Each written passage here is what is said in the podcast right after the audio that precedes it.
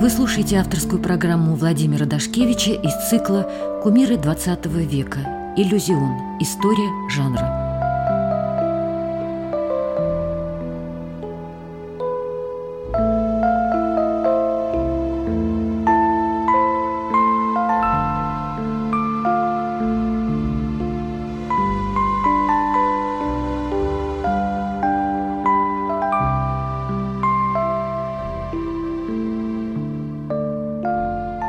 1966 году он написал принципиальную работу «Оперу «Кто ты?». Вот это тот случай, когда даже трудно сказать, опера это или мюзикл. Я бы ее все-таки назвал оперой. Она была написана на сюжет Василия Аксенова «Апельсины из Марокко». Но в ней было много стихов и Евтушенко, и Винокурова и Вознесенского. В ней прозвучала впервые ставшая потом знаменитой по фильму «Иронии судьбы» песня на Тихорецкую состав отправился, который потом считали народной, и Рязанов даже думал, что вот придется включать какую-то народную песню, а это была песня именно из этого спектакля «Кто ты?».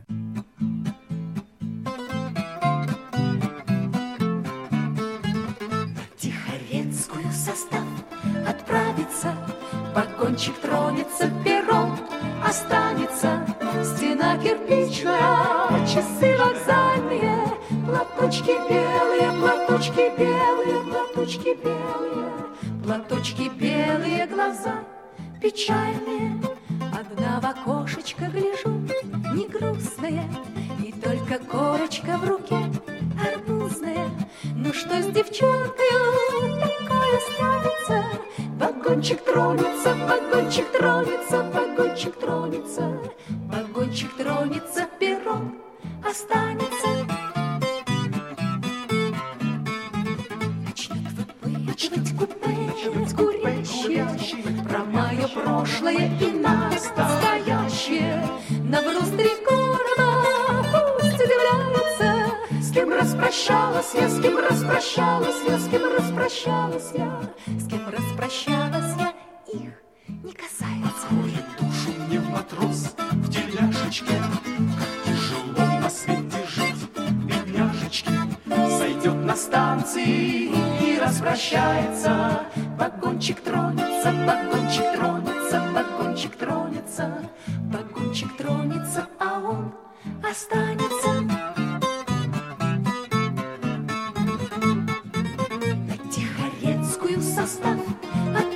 Отправится, вагончик тронется, перрон останется, стена кирпичная, часы вокзальные, платочки белые,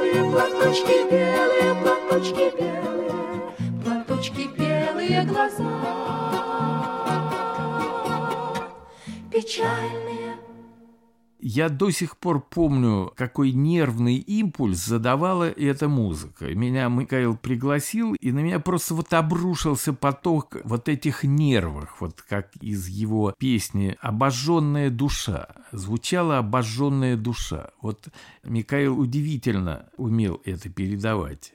Но я бы в то же время сказал, что это не прошло бесследно для Микаэла, при том, что он был невероятно популярен. Популярность, кстати, пришла к нему скорее через другие работы, через такие фильмы, как «Большая руда» с песнями «Ты не печалься». То есть у Микаэла появилась еще и вторая линия, то есть линия на охват огромной аудитории, для которой он тоже мог много чего дать, не теряя своего авторского стиля, кто тебя выдумал, звездная страна? Снится мне издавна, снится мне она. Выйду я из дому, выйду я из дому, Прямо за пристанью бьется волна. Ветреным вечером смолкнут крики птиц. Звездный замечу я свет из-под ресниц. Тихо навстречу мне, тихо навстречу мне, доверчивый маленький принц. Самое главное — сказку не спугнуть. Миру бескрайнему окна. Мчится мой парусник, мчится мой парусник, мчится мой парусник сказочный путь. Где же вы, где же вы, счастье острова? Где побережье света и добра? Там, где с надеждами, где с надеждами Самые нежные бродят слова. Кто тебя выдумал, звездная страна? Снится мне издавна, снится мне она. Выйду я из дому, выйду я из дому, Прямо за пристанью бьется волна.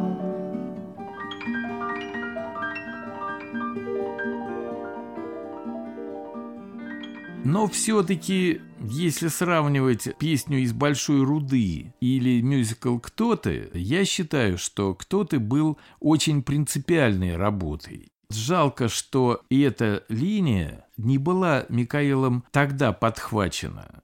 И тем не менее, он, как единственный из композиторов-шестидесятник, получил множество оплеух. Эти оплеухи были достаточно тонкие, никто не писал на него каких-то невероятных идеологических доносов, да и сам Микаэл был человеком, в общем, который держался строго вне политики. Но когда Микаэл приблизился к верхнему этажу нашей композиторской элиты, а верхний этаж композиторской элиты занимали те, которые писали не музыку в кино, а которые писали музыку в Большом театре. И вот Микаэл написал балет «Девушка и смерть». Этот балет был принят к постановке. Произошло это в 1987 году.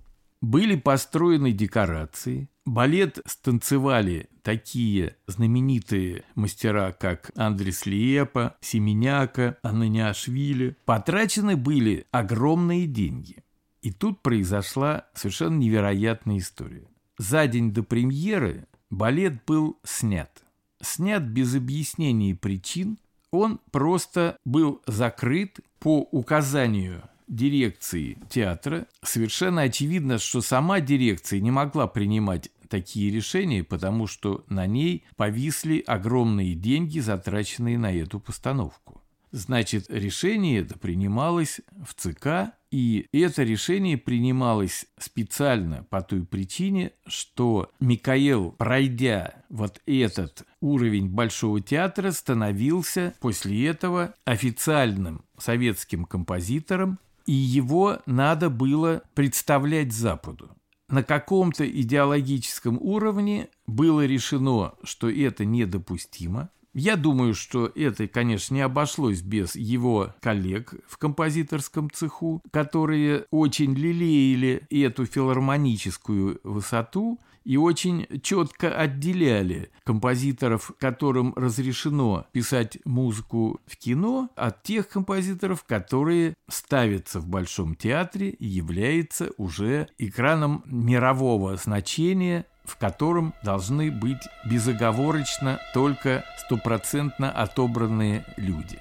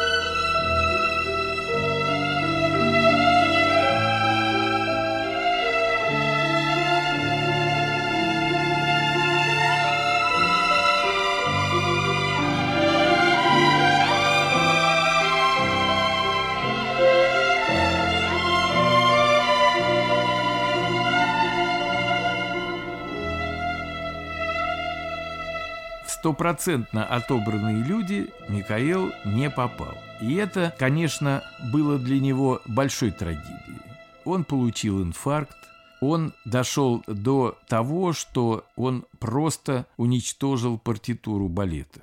Случай сам по себе невероятный, потому что мало кто представляет, что такое партитура балета. И это несколько лет труда, это миллион нотных знаков, и вот эту работу Михаил сам уничтожил. Если вы помните, мы говорили о Моисее Вайнберге, который, в общем, был близок к гениальности. Но в силу определенных причин на верхний этаж представительства советской музыки Вайнберга никогда не допускали. Вот Микаэл в каком-то смысле тоже потерянный композитор. То есть мы очень хорошо знаем его музыку в кино. У него где-то порядка 150 фильмов написано им. Но им написано 4 балета, им написано 4 оперы, им написано большое количество органной музыки.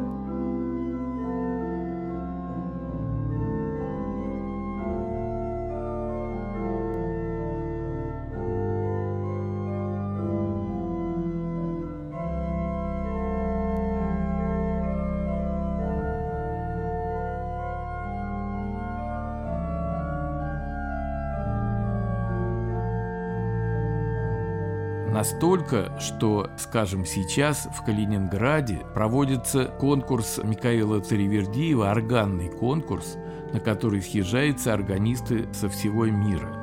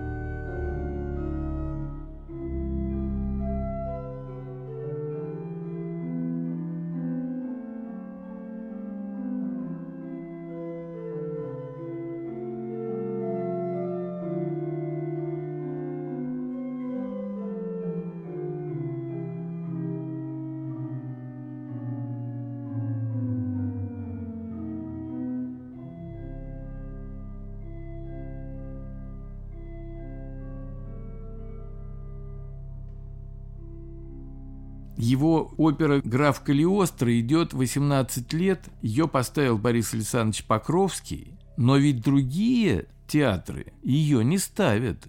Это тоже признак деградации мировой музыкальной культуры в России, потому что исполнители не хотят рисковать, ставя неизвестные вещи. Им гораздо проще поставить в сотый раз Аиду, переодев ее в эсэсовскую форму, и сказать, что это большая инновация, чем ставить великие произведения, написанные любимыми всей страной композиторами. Вот что удивительно. Ведь Таривердиев как кинокомпозитор известен просто всем абсолютно. Но как, скажем, композитор, написавший органную симфонию «Чернобыль», его не знает никто. А это замечательная и интереснейшая музыка. Странное дело. Я уверен, что если бы сегодня нашелся режиссер, который поставил бы в оперном театре оперу «Кто ты?», она бы имела очень большой успех. Просто потому, что нету сочинений, сегодня, которые были бы лучше. Это все знаки времени, которые написаны великими мастерами. И удивительное дело, с какой настойчивостью директора театров, режиссеры цепляются за Аиду или за Жизель, или за какой-нибудь балет, который они будут перелицовывать еще сто лет, лишь бы, скажем, не восстановить по партиям, которые хранятся в Большом театре, балет Таривердиева «Девушка и смерть». Ведь Таривердиев уничтожил оригинал партитуры, но в Большом театре наверняка все эти ноты есть. И восстановить эту партитуру можно. И вот почему я говорю про трагедию больших композиторов-мастеров, и Вайнберг, и Таривердиев, и это далеко не все, о ком можно было бы сказать, что да, вот зато у остальных все хорошо. Нет, и у остальных то же самое. Это было, надо сейчас уже четко отдавать себе отчет. Это было время грандиозных, гениальных композиторских фигур. Было сделано все и делается все сейчас для того, чтобы их музыку, где они выступают как полные мастера во весь рост, заслонить третьестепенной авангардной музыкой, идущей из Европы. Потому что на этом можно сделать какой-то гешефт. Европейцы очень любят, когда играют их музыку. Они приглашают э, исполнителей, они приглашают дирижеров. Идет такой товарообмен «ты мне, я тебе». Русская музыка фактически ограничилась первым концертом Чайковского и балетом «Лебединое озеро». Даже уже с Евгением Онегиным поступают так, что все это бьет прежде всего по русской музыкальной культуре, потому что вот эта нереализация грандиозных талантов остается огромным грехом и является основанием для упрека всем тем, кто отвечает сегодня за руководство нашей музыкальной культуры. И я в дальнейшем эту тему продолжу. Микаэл, конечно, очень интересен и тем, что он создатель своей неповторимой вокальной манеры. Ведь молодая, никому неизвестная девушка, которую никто никуда не приглашал, которую звали Алла Пугачева, она спела у него в «Короле оленя», и он заставил ее записываться делая 30 дублей. Он был невероятно требовательный человек. Второго такого, пожалуй, в кино просто не было.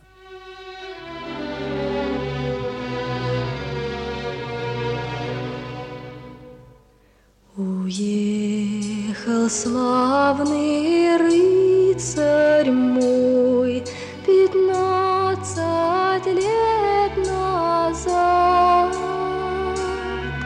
Но на прощанье я ему Заворожила взгляд. За сотни рек, за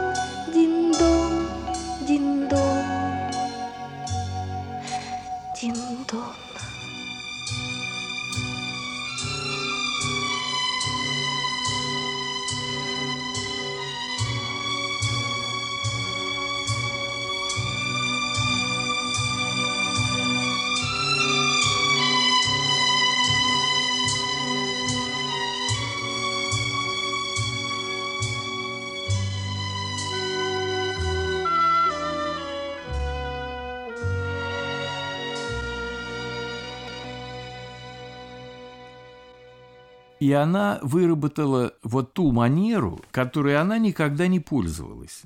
Пожалуй, было два фильма, где она эту манеру использовала. Второй фильм – это «Ирония судьбы». Вот это пение в интонации самого Микаэла. По улице моей, который год, Звучат шаги, мои друзья уходят. Друзей моих медлительный уход Той темноте за окнами угоден. О, одиночество, как твой характер крут, Посверкивая циркулем железным, Как холодно ты замыкаешь круг, Не внемля уверением бесполезным. Дай стать на цыпочки в твоем лесу, На том конце замедленного жеста. Найти листву и поднести к лицу И ощутить сиротство, как блаженство. Даруй мне тишь твоих библиотек, Твоих концертов строгие мотивы, И мудрая я позабуду тех, Кто умерли или доселе живы. И я познаю мудрость и печаль, Свой тайный смысл доверят мне предметы. Природа, прислонясь к моим плечам, Объявит свои детские секреты. И вот тогда из слез, из темноты, Из бедного невежества былого Друзей моих прекрасные черты Появятся и растворятся снова Друзей моих прекрасные черты появятся и растворятся снова. Он очень часто сам записывал свои вокальные вещи, например, сонеты Шекспира, потому что не было, как это ни странно, во всем грандиозном, богатом вокальном цеху, эстрадном и классическом и каком угодно, человека, который мог бы полностью передать вот эту тончайшую интонацию. В какой-то степени, в какой-то степени в начале к этой интонации была близка Елена Камбурова, но потом она от нее ушла. И Микаэл вот это качество, мужское качество вокала, он не смог передать ни одному певцу, потому что просто такого не было. Скажи, что я уплатой пренебрег За все добро, каким тебе обязан Что я забыл заветный твой порог С которым всеми узами я связан Что я не знал цены твоим часам безжалостно чужим их отдавая, что позволял безвестным парусам себя нести от милого мне края. Все преступления вольности моей ты положи с моей любовью Представь на строгий суд своих очей. Но не казни меня печальным взглядом, Я виноват, но пусть моя вина Покажет, как любовь твоя верна, я виноват, но пусть моя вина покажет, как любовь твоя верна.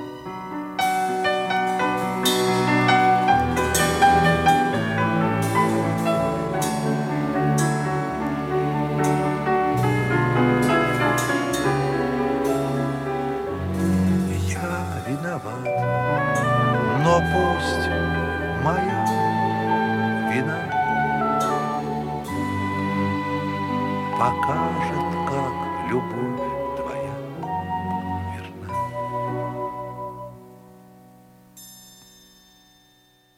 поразительное время. Такая грандиозная масса замечательных певцов, которые поют во всех манерах, стилях, подражают Битлам, подражает Роллинг Стоунс или всем, кому только можно. Но петь свою музыку в своей стране, такую, которая была написана таким великим мастером, так никто и не научился. И Микаэл пел ее один, и я знаю, что он это делал не из каких-то авторских амбиций, а потому что он и мне тоже говорил, ты понимаешь, ну кто это споет? Да, так бы это никто не спел. Нередко для того, чтобы поймать шальную курицу или петуха, ребенка на землю опускает мать к его мольбам и жалобам гонится за беглецом, который шею вытянут вперед и трепеща перед ее лицом передохнуть, передохнуть, передохнуть хозяйке не дает. Так ты меня оставила, мой друг, гонясь за тем, что убегает прочь. Я, как дитя, ищу тебя вокруг. Зову тебя, зову тебя, зову тебя, зову тебя, терзаясь день и ночь, скорее мечту ничтожную лови. И возвратись к покинутой любви. Нередко для того, чтобы поймать шальную курицу или петуха, ребенка на опускает мать к его мольбам и жалобам глухо. Я вспоминаю сейчас, как я попрощался с Микаэлом на последнем фестивале, где мы были вместе. Это был «Кинотавр» в 1996 году. Он стоял с Верой перед морем. Выглядел он очень плохо. Я подошел к нему и сказал, Микаэл, тебе надо лететь в Москву и лечиться. Он посмотрел на меня печально, так усмехнулся и сказал, что он больше лечится здесь, чем в Москве.